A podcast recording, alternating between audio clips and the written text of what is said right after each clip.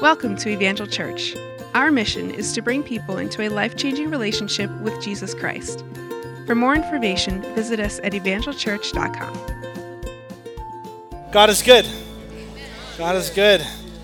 We're so glad to have you with us this morning at Evangel Church. My name is Pastor Chris, and if you're new here, we welcome you. If you're just joining us, uh, man, God is doing a great thing, and we pray that you'll join us again next week and you'll continue to be a part of all that God has in store for us. Uh, if you have your Bibles, you can open with me to Ephesians chapter 6. Ephesians chapter 6 is where we're going to be today as we conclude one series of messages. And uh, in two weeks, we're going to begin a brand new uh, message series that I'm excited to tell you about later on in today's message. Uh, but between this week and when we start our next series, we have next week, which is 4th of July weekend. And I want to tell you about next weekend because you don't want to miss service next weekend. We're going to be having a very special, a very special service that we're going to be calling Let Freedom Ring. And think about it the 4th of July weekend is a time when we gather together as a country to celebrate what? We celebrate our independence. We celebrate freedom. The freedom that was purchased for us a long time ago, the freedom that we still are able to live under and experience today. And so we're thankful for that freedom. But as you know, in the world that we live in today, that freedom many times comes under attack in a lot of different ways. And I believe today that the world we live in, many are living without a real concept or idea of what freedom really is. And so, on this special service, we're going to celebrate freedom and we're going to talk about what true freedom really looks like. The kind of freedom that God's word promises when Jesus said, if, you're, if the Son sets you free, you're free indeed. That's the kind of freedom that is worth celebrating. And so, you don't want to miss it next Sunday. It's going to be a great uh, service. Uh, you can invite a friend. I'd encourage you. This would be a great time to invite someone that doesn't normally come to church. We're going to be able to share the good news of Christ and believe for many people to walk in His freedom for the very first time. We also have a special testimony that's going to be shared about someone who's experienced Christ's freedom in their life and how it's changed them and their entire family. You don't want to miss it. So come next Sunday. Uh, come as a part of your uh, celebration and what you're planning with all your family, and you don't want to miss it. We've got some cards printed for you in the back, and it's this graphic, Let Freedom Ring, on one side, and on the other side is just an invitation. Join us for a special service on July 3rd with our service times and information on how to get here. So, would you do this, church? Would you pray for two or three people that God will put on your heart? And in this week, invite them. Invite them to come and be a part of what God has in store here. We're believing that this 4th of July weekend, God's going to bring freedom to some hearts and lives. So, uh, so on the way out, can you do that? You'll take a few of these cards, you'll pray. I got to hear you, church. You with me? You'll do that? All right, praise God. And we're going to believe God to do a great work next Sunday. Continue to pray for VBS and pray for everything that's happening between now and then.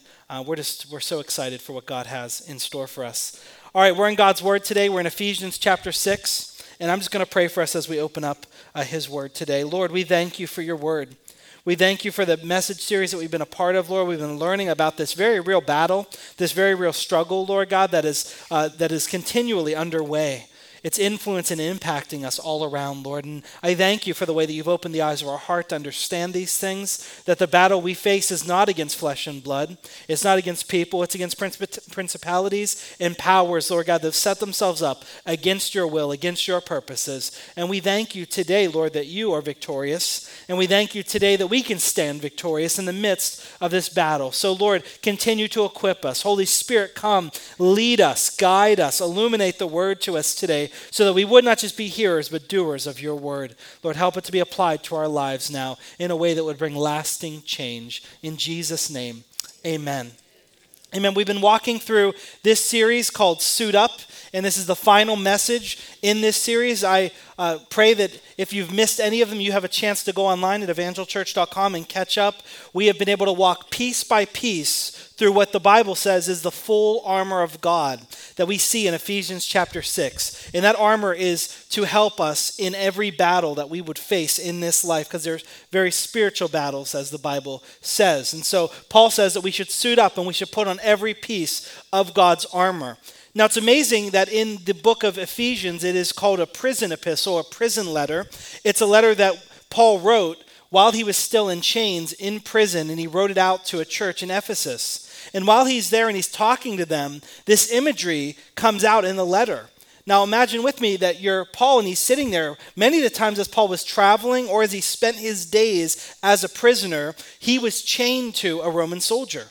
And so he would be looking at them. I can just imagine he's seeing all these pieces of armor.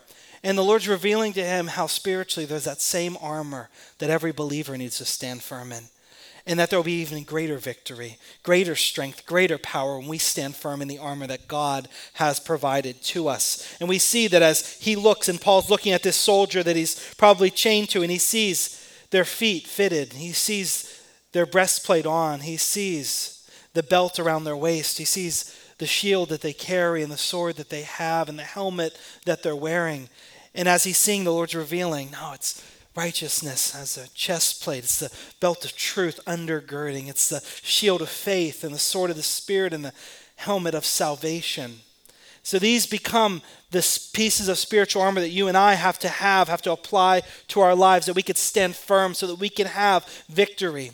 See, our God is a victorious God. He's a God that is mighty and is powerful. And in the Old Testament, we see this kind of language used all the time by the prophets to describe God's power and his might. In fact, the Bible says in the Old Testament that God wore the very pieces of armor that Paul is describing. He said that the Lord, the Lord of hosts, who is mighty and powerful, he put on righteousness like a breastplate, that he was fitted in those same ways, that he had a helmet that brought salvation. And so you see those same elements at play in Scripture, speaking that the Lord himself has those attributes, has those pieces. And now, because of what Jesus has done, that can now be on us. We can be applied to our lives. We can now walk in all of that. Thanks be to God. And so let's read together here in Ephesians chapter 6, verses 14 through 18. Here's what the Bible says Stand firm then, with the belt of truth buckled around your waist, and with the breastplate of righteousness in place, with your feet fitted with the readiness that comes from the gospel of peace. In addition to all this, take up the shield of faith by which you can extinguish the flaming arrows of the evil one. Take the helmet of salvation and the sword of the Spirit, which is the Word of God, and pray in the Spirit on all, all occasions with all kinds of prayers and requests. So it gives the full pieces to this armor that is meant to be worn by the believer. And we've walked through every one of them but the final one. And the final one is the sword of the Spirit, which is the Word of God. Now, a Roman sword that was used in this day, there are many different titles that would be given for it. And so when you look at the actual Greek word, it's gladius. And gladius speaks to a very specific kind of sword. This is normally one, and I'll show you a picture of it here, that is between 12 inches to 20 inches long. So it's somewhere between here and here. So you're not seeing one of those giant knight swords that you'd see uh, in a medieval movie or a depiction of that day. This is a very short sword, and it was used in battle and in close hand to hand combat. It's one that would be used if you're very close with your opponent and you're scrapping and in the trenches fighting it out. So it says that's likened to the Word of God, which is the sword of the Spirit. This is a vital piece to the armor because Every other piece that's been mentioned is for defense, it's to protect yourself. But the Bible says there's also an offensive weapon. There's one that you can go on the offense with, that you can actually fight back against what the enemy's throwing at you and what the enemy's coming at you with. Every other one of them is meant to just stand your ground, but for this, this is one that can actually start to bring about victory because you can go on the offense. It could be used, it could be wielded in a certain way that would bring victory. Now we see that this sword is used in a very specific way and, and, shared about in a very specific way. It is the sword of the Spirit, the Bible says, the Word of God. And so, in that, we need to see in this title the very important relationship between the Holy Spirit and God's Word. You see, God's Word to us is God's revealed Word. It's how He spoke the universe into being. By His Word, He created the universe by His Word, we have a revelation of who God is by His Word. We've seen everything that has come into be has is here and is seen and visible to us. All that comes by the power of God's word, his rhema word. When he speaks, things happen. The Bible says the word then became flesh. It was Jesus revealed to us.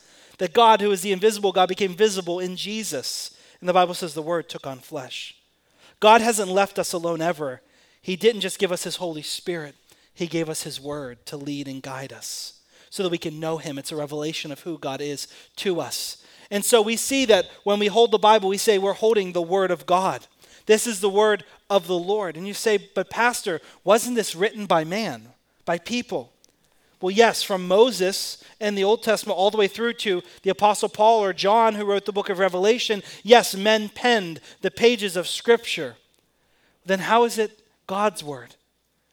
Because the Bible isn't just a compilation of man's writing, but that the Holy Spirit is the divine author, and He has been writing the Word through each person that had put one of those pieces of pen to paper. And so the Bible testifies about itself in this very way. In 2 Timothy chapter 3 verse 16, here's what the Bible says, all scripture is inspired by God and is profitable for teaching, for reproof, for correction, for training in righteousness, so that the man of God may be adequate and equipped for every good work. We can see that this came together over thousands of years. But there is one divine thread that weaves together the pages of Scripture. It's not a bunch of stories, it's God's story. And it's told over thousands of years. And yet it's this one story, this one revelation of God, of us, of his relationship, and how he went to great lengths so far that he would send his only son. And we could see that something that spans that great of amount of time has been inspired by the Holy Spirit, who has been hovering over the waters of creation, who has been working through the lives of individuals all along the way, who inspired these words and brings it to us today so that we could look and say, This is God's word.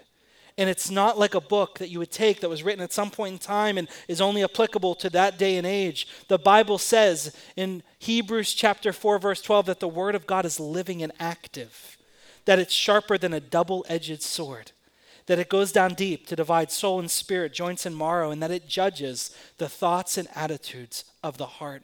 You see, the Holy Spirit is so at work, bringing the Word of God to life in the hearts and lives of people. He leads and guides us in righteousness and into all truth. Jesus said when the Holy Spirit would come, He would guide you into all truth. What truth? The truth of God's Word. His Word is truth. In John chapter 17, I'm asking you to skip ahead if you could find that slide for me. John chapter 17, verse 17, here's what Jesus said when he prayed to the Father about those that were his followers. He said, Sanctify them in the truth, make them holy, refine them, make them holy in the truth. Your word is truth. And so the Holy Spirit's job is to lead us into the truth of who God is. And we know God through His Word. And so there's this amazing relationship that's meant to happen between the Holy Spirit and the Word of God. And many times what we'll see is these actually end up becoming two completely different entities. We seek the person of the Holy Spirit and His work in our lives, and then that somehow many people can detach from the Word of God, not seeing that they need to be seen in the same and, and sought in the same way and allowing the Holy Spirit to lead and guide us. See, many people, they run to the one end of the extreme and they want to study the Word and pick it apart so much to the point where they're not seeking to have the Holy Spirit illuminate anything. It just becomes an academic pursuit. Black and white text and pull it apart, and so far that they, they're not seeking or allowing the Holy Spirit to bring anything to life. And then on the other end of things, People will be chasing so far after the move of the Holy Spirit that they will leave the Word of God behind and be seeking after signs and wonders and things and, and will no longer look for any of that to fall within the bounds of what God's Word has revealed to us. And then there's another extreme, and both of these are dangerous because there needs to be a complete cooperation where the Spirit is leading and guiding us into the truth of God's Word and illuminating the path before us. I've heard it said by one person some years ago that the Holy Spirit is like a mighty rushing river. And as he flows, the banks of that river is the Word of God. And in the same way that as the Spirit's moving within the banks, within the teaching of God's Word, within the bounds of God's Word, that there's power, there is force, there is life, there is movement. But if it's trying to run over the banks, number one, it's the Holy Spirit isn't going to work counter the Word of God, the Spirit. He will not do that. He won't violate God's truth and God's word.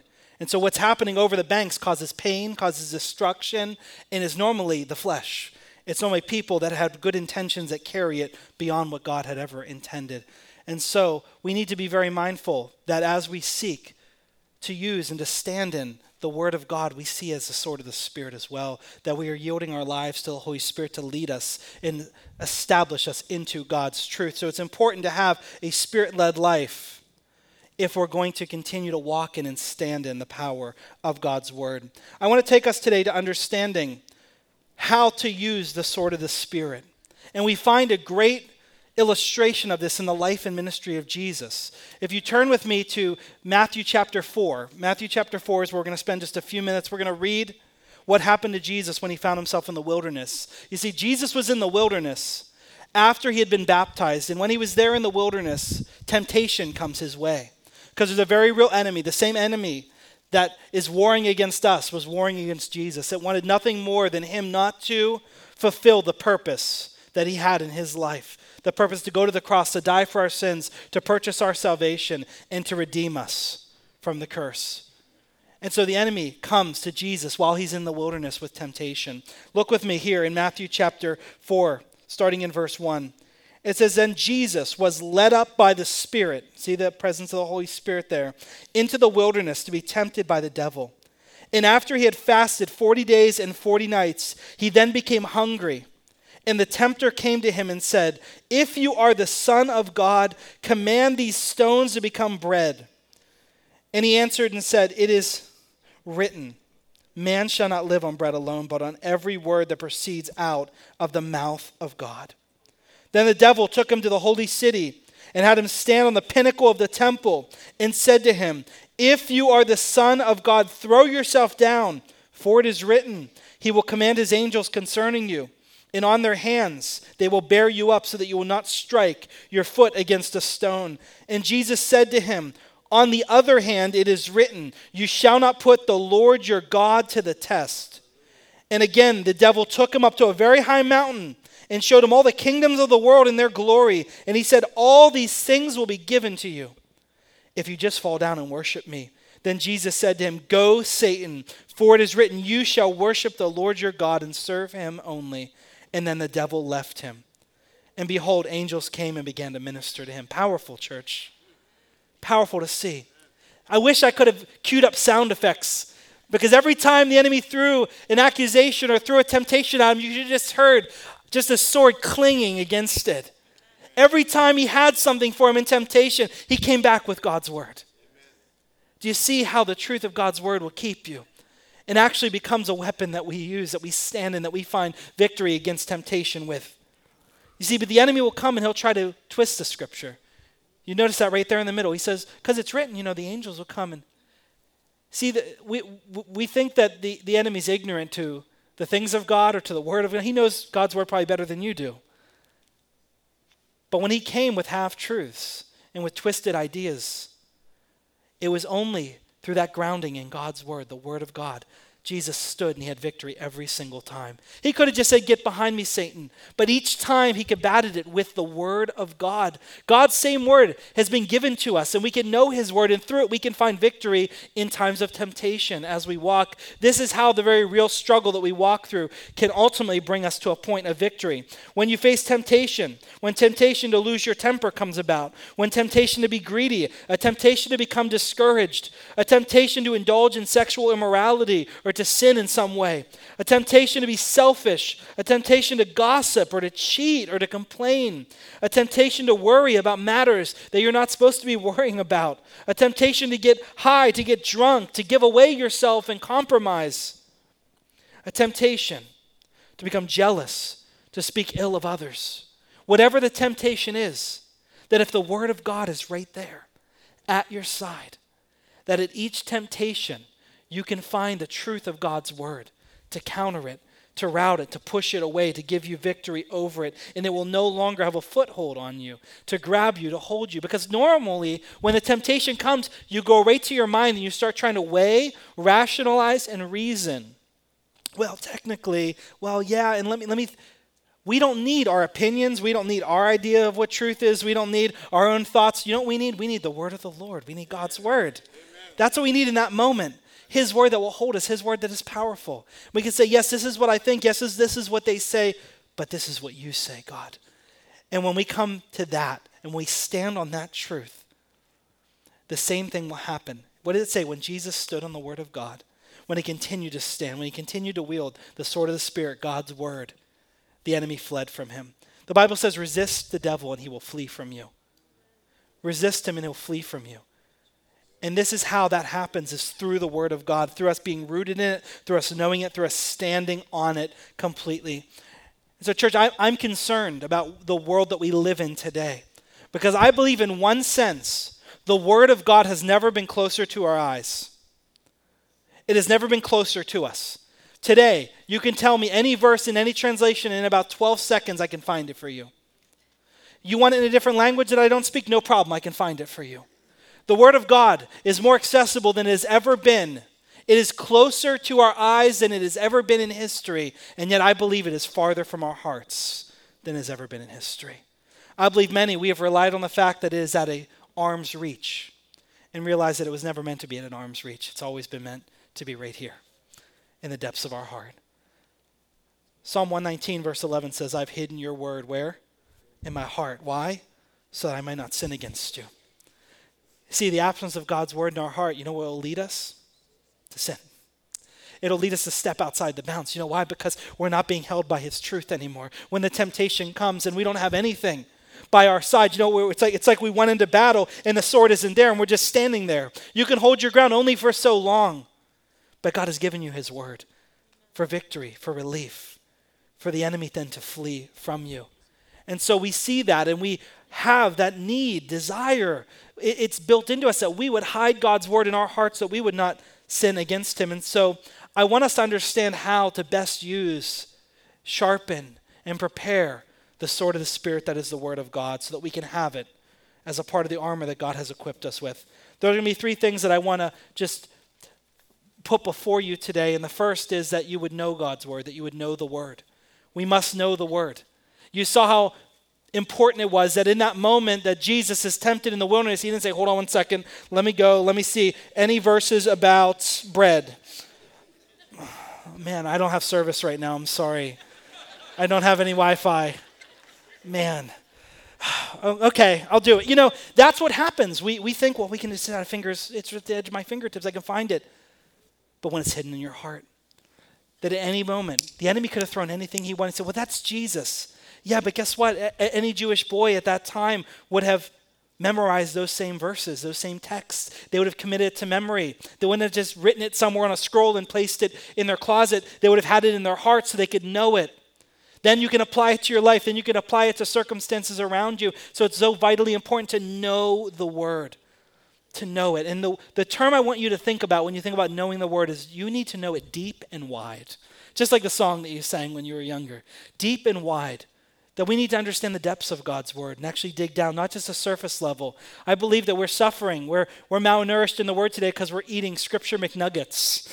We're eating little portions of it, little ideas, little shallow understanding of it. We're not diving into and understanding the depths of God's word.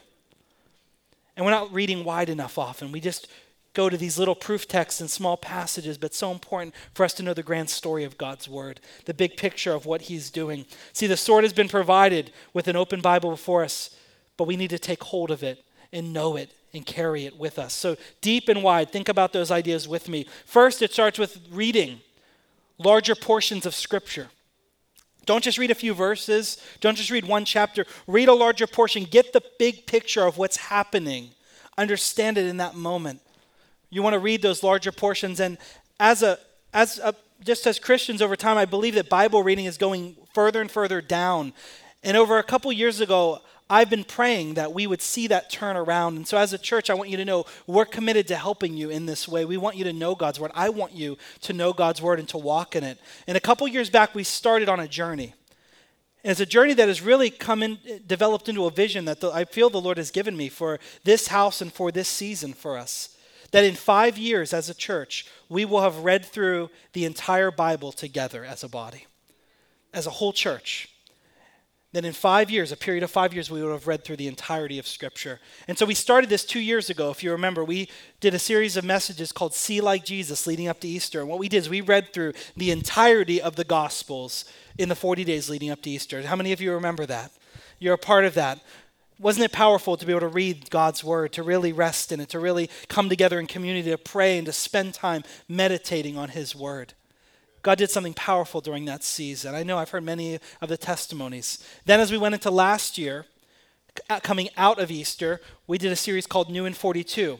And it was the story of the church that changed the world. We started in Acts and we went all the way to Revelation. That's the rest of the New Testament. So in two years, church, you read through the entire New Testament of Scripture. And not only that, you spent time in community talking about it, praying about it, diving deeper into God's Word.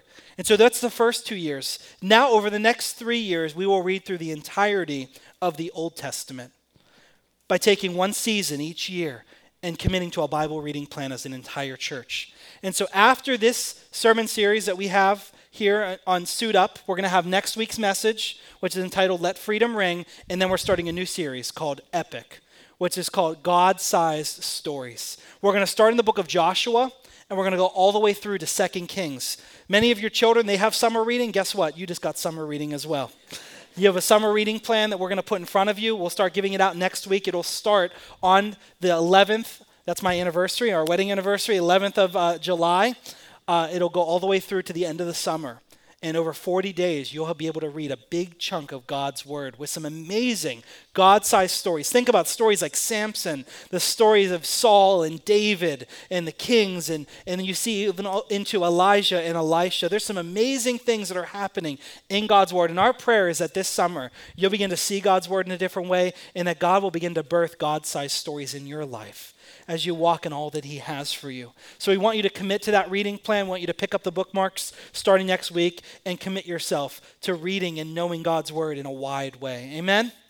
Amen. So that's the goal for Epic, and that's a big part of us fulfilling this greater goal of reading larger sections of Scripture together. But let's go back to knowing God's Word. So the first part is you want to read deep and wide, you want to understand it uh, in, in a broad sense, but you also want to go deep in God's Word, and that happens through meditating on His Word spending time reflecting on it, not just reading in a glossary sense to get through, but read it to understand and to know God. And not just to know what it means, but to know what the Holy Spirit wants to teach you in that moment.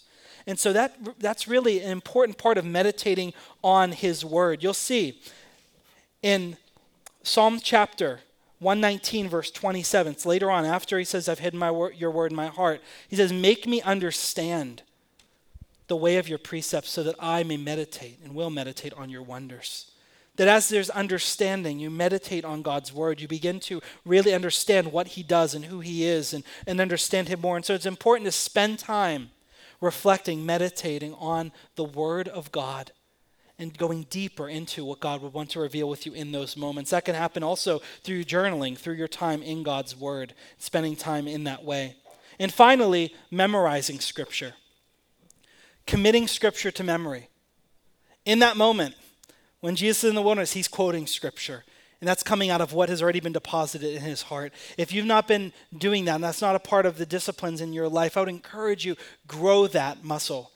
You have verses that probably pop up every day, a little verse reminder, a verse here. Commit it to memory. See if you can memorize it. I bet you, if you set a goal to memorize one verse a week, you would do it you would do it. You wouldn't even turn back. You'd realize it. You'd have 52 verses memorized by the end of a year. Some of you'd realize you could memorize more verses than that.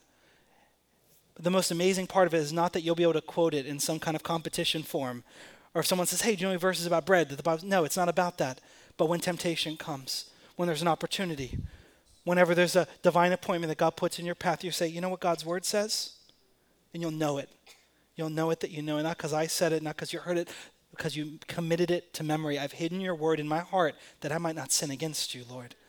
Something happened when I was in high school. I took part in this ministry called Bible Quiz, and, and, it's a great ministry. We have it here at the church. We have junior Bible Quiz, and whenever those students that are going in either in elementary through middle school get into high school, Bible Quiz changes. That you don't memorize questions and answers or concepts, you actually memorize just the word. And uh, they every year will have at least one book of the Bible that the entire year is spent on in Bible quiz. In the first year, right after I got saved, they were doing the Gospel of John. And so I wanted to get involved. I wanted to grow in my faith. I got in and I tried to memorize scripture. Out of the hundreds and hundreds of verses in John's gospel. I probably memorized four of them in a whole year. Uh, I wasn't as committed as I needed to be, and it was really, really hard uh, to just get into it in that way. And so I was pretty discouraged by the end of the year, but we had a great time. Well, I made a goal that next year that I would I would commit myself to memorizing God's word. It was going to be over Hebrews, First and Second Peter, three books of the Bible. And I said, God, by your grace, within a year, I'm going to memorize them all and uh, committed myself with my team members. By the end of that year, I was able to commit all of those books to memory, uh, every verse in, in, in, those books. And, uh, and we would quote them, we would practice them. And that year was a great year on that term, but I want to tell you, it's been more than 10 years since then. And those verses still come right here. Not every single one of them, but the ones that I know the Lord needed to implant in my heart that at times when I'm talking about the power of God's word, I'm reminded of Hebrews 4:12. There was a time that as I was studying for this message, it wasn't in any of the notes that I had, but God just put a word in 2 Peter that I had memorized years and years ago about his great and precious promises that I will close today's message with. It wasn't because I found it anywhere else in my study, it's because the Holy Spirit in prayer just dropped into my heart. That's the power of whenever we memorize God's word, we commit it to memory, the Holy Spirit then brings it to remembrance at the exact time of need. And so it's so important for you to do that. And so, again, you want to know God's word by reading. Reading God's word, read wide, read deep, meditate on his word, and memorize scripture. Memorize his word so that you know it and you carry it in your heart. After that, we also want to share God's word with others. And I'll invite Pastor Rick and the worship team to come at this time. You want to share his word with others. As you know his word, we know it not just for our own benefit, not just for the battle that we're in, but also that we could share it with others we have become those that are called to share the good news, the, the word of the Lord. We're there to share with others. So if you have a friend or someone that's going through a time of need or a trial, don't just give them your opinion. Don't just give them your ideas. Don't just give them some advice. Give them the word of God. Share with them God's word. Some of them, if they know the Lord, they're going to be encouraged and built up by that and strengthened. If they don't know the Lord, perhaps it can be an open door to share the gospel, the word of God's power and his salvation with others. That's the power of God's word, and that we are called to share it with others. Finally, we want to pray the word. As we go to God in prayer, don't just let that, you know, you want to share your heart, you want to speak from your heart, but allow as you pray to pray the word of God. Pray the promises of God from his word. And what you do, and you see this even happening in Scripture, where God's people would stand for and say, But Lord, you you said this. I'm standing on your promise today. Put your trust in his promise today. And as you do that, and as you pray the word, allow that to be a part of you standing in faith, and you trusting in what God is doing and what he's leading and guiding you in. Because as we do that, we're standing and resting in his powerful promises. And as we know his word and as we understand them, then we understand his promises even more. 2 Peter chapter 1 verses 3 and 4 says his divine power, Jesus, it's given us everything we need for a godly life through the knowledge of him who called us by his own glory and goodness. And it says that he, Jesus, through this, we have been given his very great and precious promises so that through them we can participate in his divine nature, having escaped the corruption in the world caused by evil desires. The enemy's come and he's given so much that we battle through, but Christ has given us everything we need, the Bible says. Through his divine nature, through his power, through his might, we have that. And not only that, we have his promises and that through the power of that, we can avoid, we can escape, we can be set free from so many of the corrupt things that will happen in this world caused by evil desires. But it causes us to need to stand in His Word, stand in the power of His Word, to know it, to share it, to pray it, to rest in His Word. And as we do that, we have the sword of the Spirit, the Word of God, fastened tightly to our side. Today, church, as we get ready to end this series of messages, I wanted to pray over you, and I want you to pray as well. You know, for you, don't let this just be a series of messages because I believe this is about preparation for your everyday life because that's where the battlefield is. Every single day as you step into your life, you need to have the breastplate of righteousness. You need to have the shield of faith. You need to have the sword of the Spirit. Don't be lacking in any way. And so here's what you can do in a very practical sense. I thought about this. How can this just really hit home with each one of us? Well, every single one of us, I hope for the most part, we get dressed every day, right? You're still with me, right? Not a lot of you are getting dressed every day, I guess. What if every day, as you're getting dressed and as you're putting on your shoes, say, Lord, make my feet fitted with the readiness that comes from the gospel of peace? Maybe some of you haven't memorized scripture. Commit this passage to memory. And as you're there, and as you're fastening something on your shirt, Lord, I put on the breastplate of righteousness. So I stand in your righteousness today. As you're doing your hair, Lord, I put on the helmet of salvation today. Lord, I stand in your victory. Lord God, I stand in your power today. Lord, I stand in hope of what you're going to do. As you're putting something on one of your wrists or on your hands, Lord, Lord, I take up the shield of faith today. Lord, I trust you. I stand in your power and your victory. Lord, I take up the sword of the Spirit, Lord, your word today in every way, in every part, as you're putting on your very belt, as you're fastening it right around your waist, say, Lord, the belt of truth would undergird me, hold me, keep me today. Let that be a part of your prayer time. Let that be a part of your preparation to enter into every day in the same way that you would not walk out of your house not clothed. Don't walk out into this life and into this day that's ahead of you without putting on God's armor. Amen? And stand fitted, stand prepared, stand ready in every single way. So, would you stand with me today? And I'm going to just read God's word over you today. And I'm just going to pray that as I do that, would you just begin to make it your prayer in each part of it that we cover, that God would establish you and firmly fit you in every way. Thank you, Jesus. God's word says to stand firm then with the belt of truth buckled around your waist, with the breastplate of righteousness in place, with your feet fitted with the readiness, thank you, Lord, that comes from the gospel of peace. Lord, in addition to this, we take up the shield of faith, which we can extinguish all the flaming arrows of the evil one.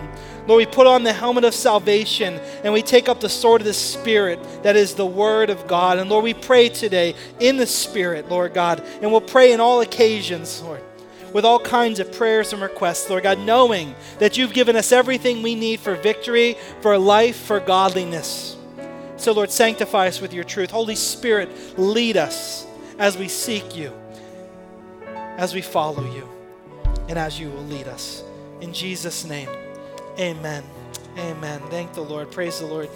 He's so good. We're going to close today in worship.